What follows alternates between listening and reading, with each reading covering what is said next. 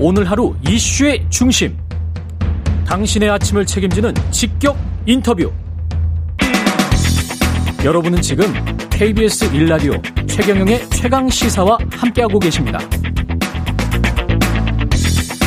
네, 어제 오후 4시 순수 국내 기술로 제작된 발사체 누리호가 2차 발사에 성공했습니다. 이로써 우리나라는 실용 위성을 발사할 수 있는 능력을 보유한 세계 일곱 번째 국가가 됐습니다.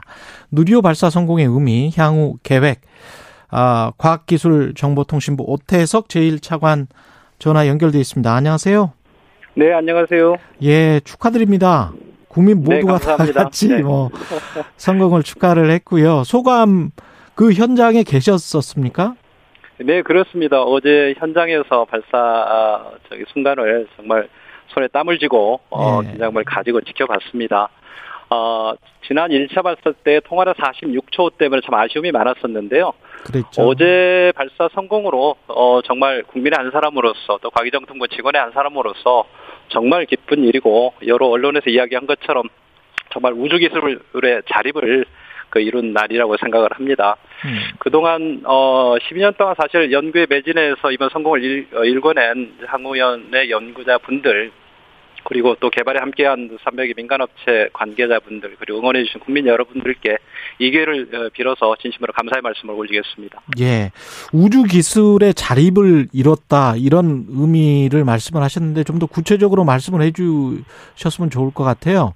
이게 얼마나 큰 일인지 잘 뭐 와닿지 않는 사람들도 있기 때문에 예, 네, 네 그렇습니다. 예, 우주, 우주 기술은 어 정말 세계에 몇 개의 국만 어, 딱 꽁꽁 그 숨기고 있는 기술입니다. 국가 간의 기술 이전이 거의 원천적으로 엄격하게 금지되어 있는 기술이어서 예. 기존에 있는 우주 선진국들 외에 후발주자가 그 기술을 습득하기는 굉장히 어렵습니다. 음. 저희도 어, 1993년 과학 어, 어, 로켓 발사를 통해서 시작으로 해서 한 30여 년의 세월이 걸쳐, 어, 걸렸는데요.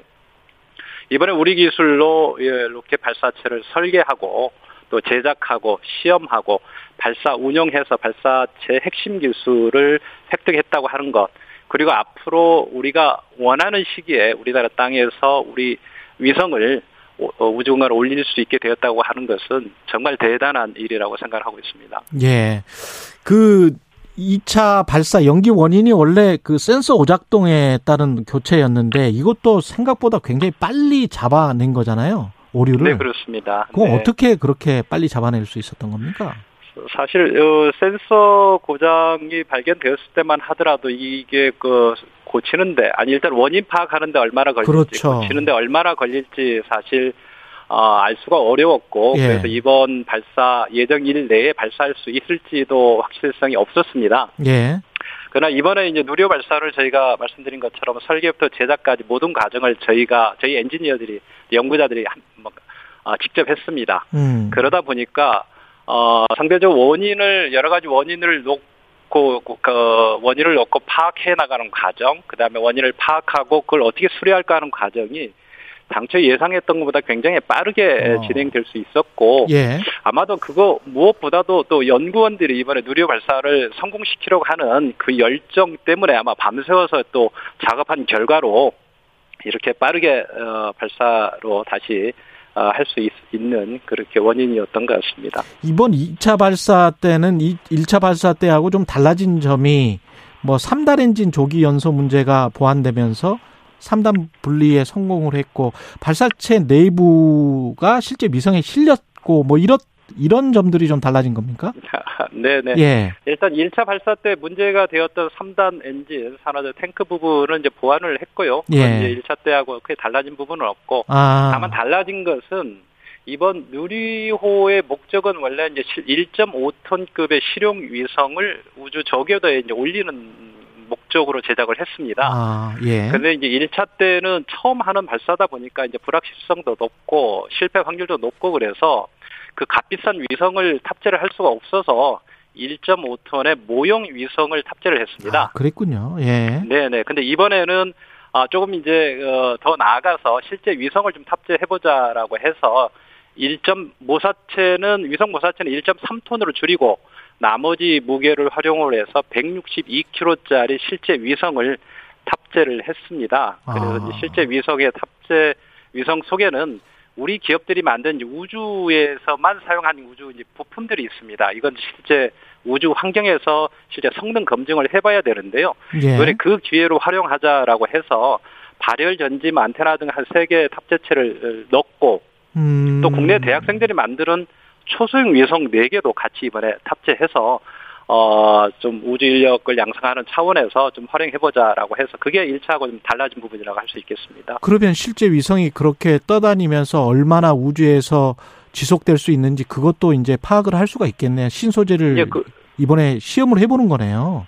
예, 그렇습니다. 이, 제 그동안에 이제 위성이나 이런 부분들은 아무래도 이제 선진국에서 많은 핵심 기술들을 가지고 있는데, 예. 나중에 이제 저희가 우주 기술을 위성까지도 온전하게 자립을 하고, 음. 또 이제 국가 간의 우주 산업 측면에서 경쟁력을 확보하려면 우리 자체의 이런 부품을 제작하고 할 수 있는 능력이 있어야 되고, 그건 반드시 우주 환경에서 테스트를 해야만이 다른 국가들이 이제 사용을 해줍니다. 아. 이제 그런 측면에서 되게 중요한 의미가 있다라고 볼 수 있겠습니다. 이게 단주 단순히 뭐 우주 항공 산업의 어떤 그 상징적 의미가 아니고 군사적으로도 그렇고 경제적으로도 굉장히 큰 나중에 의미가 있을 수 있겠습니다. 위성을 이렇게 많이 쏘아 올릴 수 있으면.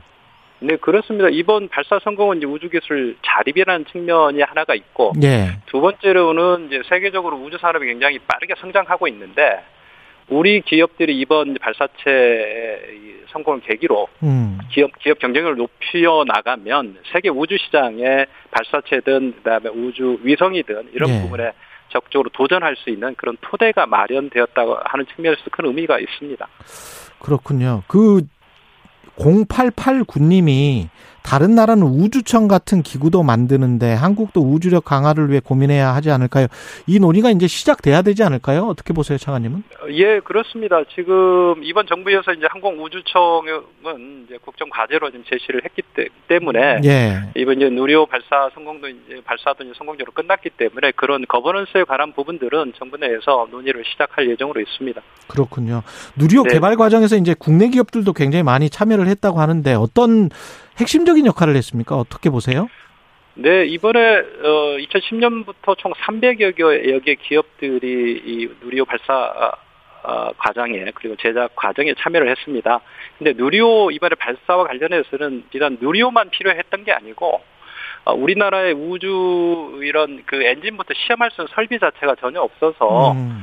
시험 설비를 10개를 제작하는 그런 과정을 거쳤고요. 네. 우리 독자 기술로 그다음에 발사체도 자립으로 자체적으로 제작을 했어야 됐고 그리고 여기에 이제 엔진 제작, 그 다음에 여기 이제 추진체 탱크, 그 다음에 전체 구조물 제작 등 굉장히 많은 분야의 어, 기업들이 참여 어, 역할이 필요했습니다. 그리고 기업들이 참여를 했고 기업들에게 우선 제조 역량이 있어서 민간 협력, 협력으로 성공적으로 누리의 발사체 개발을 완료했다고 생각합니다. 그 조금 민감한 질문일 수도 있습니다만 혹시 이 관련한 기술들의 지적 재산권은 누구에게 있는 건가요? 갑자기 아, 기본, 궁금해지네요. 네.